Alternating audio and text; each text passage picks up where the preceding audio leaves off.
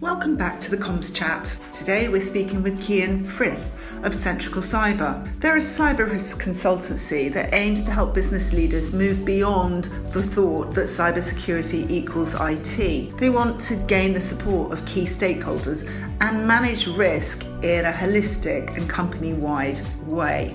They have a unique gap analysis approach to cyber risk. So today we'll be talking about risk, reputation management, and cybersecurity gaps in the Guernsey financial services industry. Welcome, Kyan. Can you tell me a little bit about that gap analysis process and who it's conducted with? Okay, well, the, the gap analysis is a fairly uh, simple piece of work. Um, in fact, we, we sit down with the uh, the, the business leaders to start off with because the way that we we read the rules and we believe they should be interpreted is that it's a risk based approach. And so it's very important we sit down with the, the key members on the board to start talking to them about their cyber risks.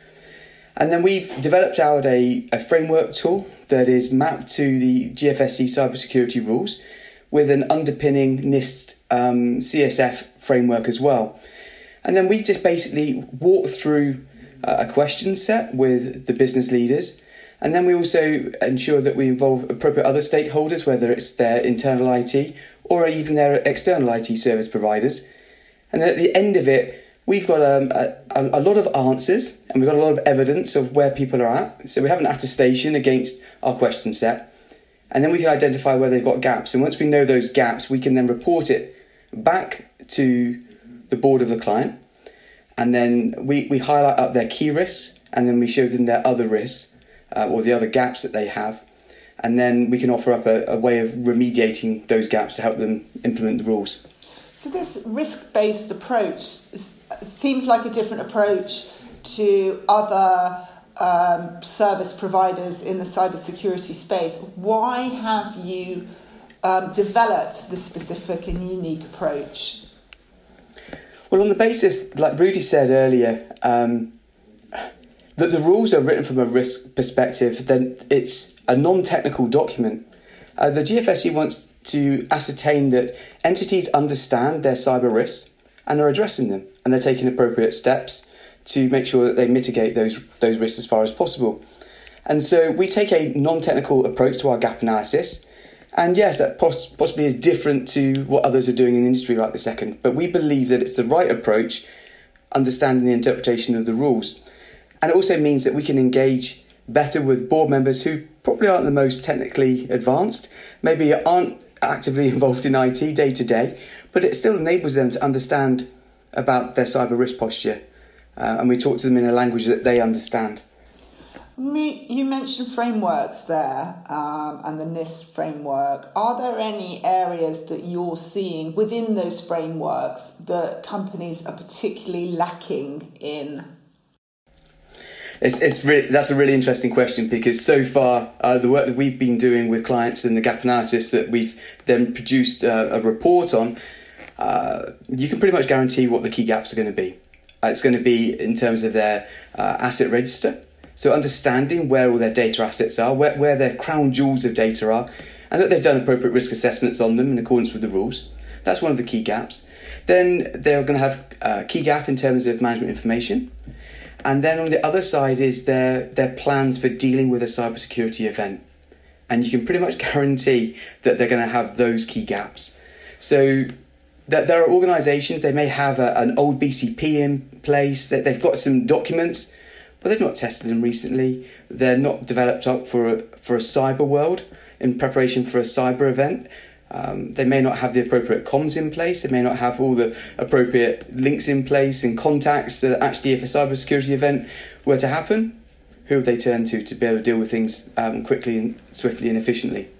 Well, speed speed is definitely key in a in a cyber incident, and it certainly pays to be prepared um, across the board and, and obviously from a comms perspective as well. You mentioned, you know, dealing with, with events and that response um, situation. I mean, I hear a lot um, from organisations that I deal with that you know, and from a comms perspective, it's okay, you know, our group HQ has got this covered, um, you know, our headquarters are in such and such, you know, we're all sorted, thank you. Is that an appropriate response given the GFSC's rules? I think Rudy and I would both agree that that's probably not the most uh, sensible of approaches to be taken, and indeed, actually, the the GFSC is expecting the local licensees to take res- local responsibility and have clarity on, on their position locally, and not be wholly reliant on group, uh, and to be able to stand on their own two feet and recognise their responsibilities. Um, so they can't they can't pass the buck to um, Group in, HQ in, in another in another country. Um, I think the other barrier that, that I hear often is is that companies, um, you know, they might think they have it in control in house, and, and and very likely they may do so. But I think sometimes they're slightly put off by hiring yet another consultant um, to do the work. But it, it is it's quite a sort of specialist area. Why would you suggest? Uh, an organisation comes to someone like Centrical Cyber for help right now? I suppose one of the key things for us is that you know we, we are non-technical. We're not the local IT service provider. We're not looking to sell any cybersecurity software or any technology. So we can re, uh, review things independently. We are risk-based, which is very different to most people out there. And all we're going to do is help people to understand uh, really what their gaps are to help them implement the rules. And that's all, all that we're interested in doing. And so that, that independent, that, that approach um, that's not marking your own homework, maybe like others possibly would do, um, we think is a, a, unique offering, but also a sensible one. And also for organisations where they maybe do have a group structure and they want someone to come in and look at look at that situation independently. Again, we can help them with that rather than putting it out to someone just looking at it from a technical perspective, which isn't the angle that the GFSC is going to be looking at it from. They're not going to be looking at it technically. They want to understand do you have evidence? So the deadline in August is fast approaching for the GFSC rules to be put into place. You know, what do we expect to happen on that date in August? Well, that's going to be an, in, an interesting one. I mean, uh, like you say, the, the, the clock is ticking. So I, I think, firstly, for people and organisations who haven't done anything yet, you're, you're leaving it late um, to, to be able to perform the gap analysis and then go through the program of remediation. The timeframes are pretty tight. And then when you hit that 9th of August, is the world going to end? No. Uh, is there going to be a great big party coming out of the GFSC? No. Um, no. It, it, anything remarkable like that? No. But the position that you can expect yourself to be in is actually when the GFSC does come knocking in the months to come, whether it's through a PRISM review or f- through some other regulatory visit, they're going to ask, What evidence do you have, please, to show that you had implemented the rules by the 9th of August? And I expect that the uh, GFSC will be wanting to see the, the appropriate board meeting minutes um, in the run up to the 9th of August that show that they've considered the rules and had implemented them. Okay, so there's some serious work for probably most organisations in Guernsey to, to, to be cracking on with right now.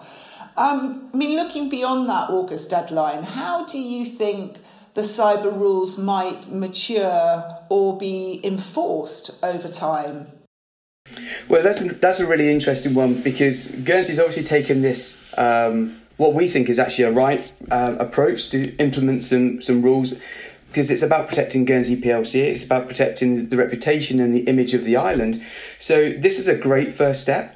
But there are other offshore jurisdictions that are also implementing uh, cybersecurity rules and there are some that are far more stringent than Guernsey. So you can expect that if Guernsey wants to be on a level playing field with other jurisdictions, that it's going to have to continue to mature out and enhance its cyber rules. So I think that uh, we ought to be prepared for the fact that that there is going to be a maturing of these rules. There's going to be uh, greater requirements. It's going to become a bit more onerous. And um, I think Guernsey entities need to brace themselves for it. Plus the fact that uh, if they're part of group structures, then you can expect there's going to be rules coming in from Jersey and the Isle of Man in due course that maybe the group structure is going to have to start adhering to different sets of rules and frameworks. And so, actually, having some people on board who understand that and can help um, with the, the gap analysis and help with the remediation there will certainly be of help to them. You made a really interesting point there, obviously about about reputation, and, and you know it's a, a, a big um, big passion of mine is that reputation management piece. And I think it's particularly important in financial services as well as you know, Guernsey sells itself on being a, a trusted, reliable, safe place to do business. Um, cyber breaches, you know, if they start to happen more frequently and if they're uh, more widely broadcast a- across the world, then the trust in the jurisdiction will start to erode. And it seems to me that it's quite a small price to pay to get your house in order and to get ready to respond well, to communicate well. It seems like a very small price to pay to help Guernsey continue to protect its reputation as a trusted and first class provider of um, financial services, particularly as you know, in a world where the, the playing field is getting leveled more and more, we're talking about, you know, more, more um, you know, trust, uh, tax equality in the world, etc. Jurisdictions are becoming more and more homogenized. Um, it's, it's incredibly important that Guernsey manages to maintain its reputation. And I'm guessing cyber risk is one of the biggest risks that's on you know most boards registers right now along with climate change etc that they're that they're facing. So it does make sense to be investing in protecting uh, reputations in, in relation to that in in relation to that risk. Definitely. I mean, I, I, I would wholeheartedly agree with you there about protecting reputation of the island and also the entity's reputation itself. I mean, what what, what entity would like to endure a, a, a cyber event with the reputational risk that then goes to it of actually it didn't have proper control over um, personal data. Uh, it had allowed a breach. It hadn't been training its staff. I mean, that's not going to be good for the reputation of that entity. And by putting in controls, um, you, you, can e- easily mitigate that. Um, and it's, it, it's too easy, I think, at the moment for.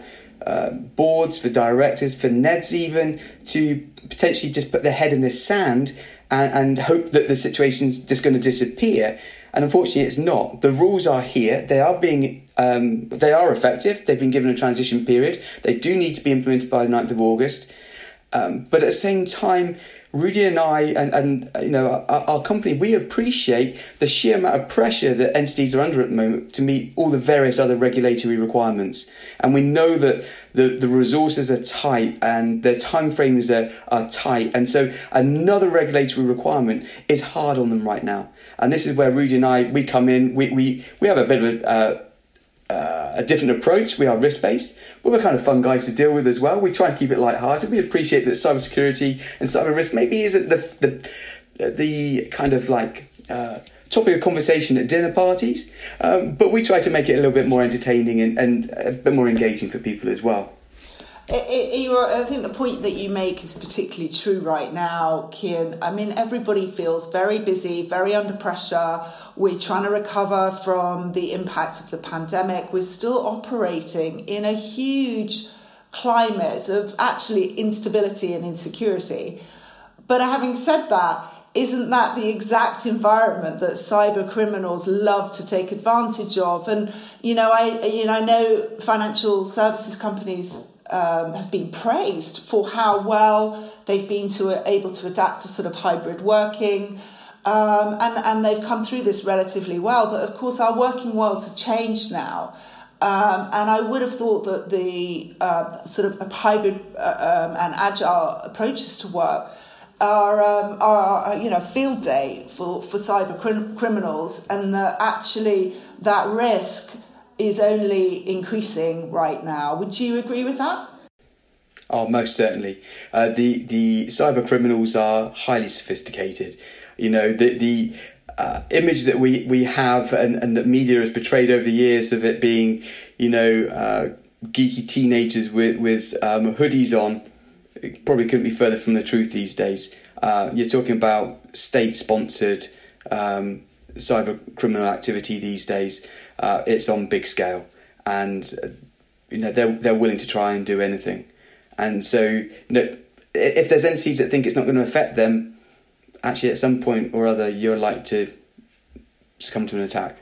I think it can, it. it can, come to anybody, frankly. It, it really can. And You know, it comes and it will come out of nowhere. And I think one of the things that we often like to stress with our clients is that actually you want to be able to have the time and the headspace to get on with solving the problem, not to sit around a boardroom arguing what you're going to put into your first media statement or how you're going to communicate with your clients or your different stakeholders or scrabbling around for information um, and debating whether you're going to use your social media channels effectively or who's monitoring your social media channels, etc. You know, all of that you really don't want to be talking about when a cyber incident hits. You know, you want to have got all of that stuff in the bag, ready to pull out, have it at your fingertips know and uh, know that you're completely confident in that so you can get on with the job in hand of um, you know getting getting back to business as usual um, and minimizing the dis- disruption that your company faces. I think that preparing in that way is is just a logical uh, just a logical thing that actually most boards do you understand um, the, the, the value of that. I mean, it, I mean that that's that's a really uh, valid points you're making there, and what Rudy and I are seeing, um, maybe entities not taking on board uh, as much of the sub rules as we think they should be at the moment, and, and, making the changes. I mean, from your perspective, do you think that? Uh, the licensees are, are, taking kind of cyber event comms seriously. Do you, do you think that they're, they're wanting to invest into that at the moment? Surprisingly, not actually. I think I think there is some interest, and I think there is an understanding that it, it could be helpful. But I agree with the point that you made earlier. I think there's a certain amount of head in sand going on, um, and I think also it's just another thing on the to do list that possibly they're they're just not getting to. And I think the point to make is that actually it doesn't, you know, as you're saying, it doesn't have to be that onerous.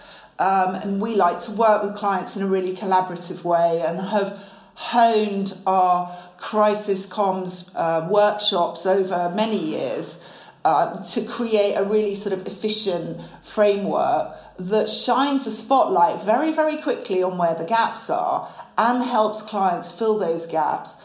And what I think is particularly useful is that at the end of the process, you know, clients walk away with a ready made response plan that will save them so much time and stress if an incident does occur. And uh, you know, the, the, the, principles that they learn in these exercises that we do with them actually can be applied to any number of crises. So, you know, it's beneficial in terms of cybersecurity but also is incredibly helpful for just upskilling their team anyway and it doesn't have to be that onerous. But I think that there is this preconception or misconception that oh, it's not going to happen to us, or it's okay, it's in Guernsey, we, and our local media is not a problem. You know, they're not going to find out, or you know, it won't go any further. Um, we can keep it contained, and and you absolutely, you know, you can never guarantee that. The interplay of social media, traditional media, um, and the wider media agenda is just so fickle and fast moving that you do need to be prepared for what you think might just be a small local story to hit the industry press or, you know, heaven forbid, the national media. Um, and you do need to know, you know, which way um, the crisis can escalate. I think what's also really important to remember is, is that reputations are about behaviour. And it's not necessarily the cyber incident itself that will damage an organisation's reputation. It's the how it is seen to respond and behave that can actually create a secondary reputational problem. Um, and that is what the public and stakeholders will almost look upon in a more negative light. That if a company can't respond well or doesn't behave well in, in its response, then that can be more damaging than the original cyber incident. So it compounds the original issue. And I think that's what people forget um, about, you know, the process of reputation management. Um, and it's particularly acute, I think, in a cyber incident where we don't have all the facts, where we're having to potentially communicate very, very quickly and maybe not understand everything um, that, that's actually gone on. That makes people feel very, very uncomfortable. And that's where we often get uh, companies having a good old debate about what they're going to do. And frankly, there isn't time for that debate in, in, in this kind of crisis situation. No, de- definitely, definitely. And, and, it's interesting. I think that there's uh, reputational risk. So, I mean, if we're coming back to that kind of risk perspective here, um, you mentioned earlier about how cyber risk is pretty high up the agenda for a lot of boards, uh, and, and you would hope that there was cyber risk and reputational risk would be very, very high up. Actually, from the work that we've done so far, uh, cyber risk maybe isn't actually in the top five of the risk to the, to the business um, in, in, their risk register, and it, it's possibly uh, as a subset of um, you know, financial crime or, or, or something else and isn't actually high up on the agenda right this second. And that's been a little bit of a surprise for us, bearing in mind that the environment that we are now working within, driven uh, in part by what's happened with, with the global pandemic, with far more working from home and a greater reliance on technology, and you know the, the whole cyber world is now utterly crucial to so many businesses.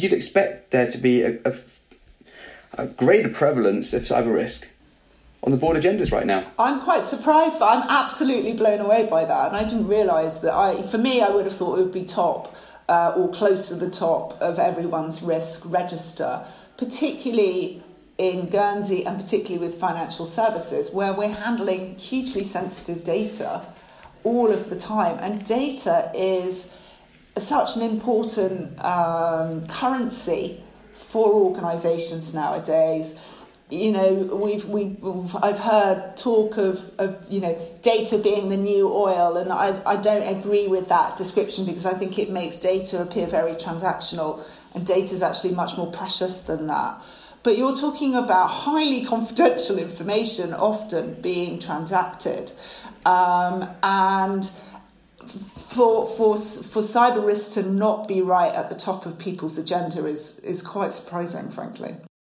Thank you for joining me today on the Comms Chat. If you've missed our previous episodes, you can find them all listed online. We've talked about the power of research, reputation management in the world of financial services, AI and communications, diversity and inclusion in today's communications industry, and life behind and in front of the camera.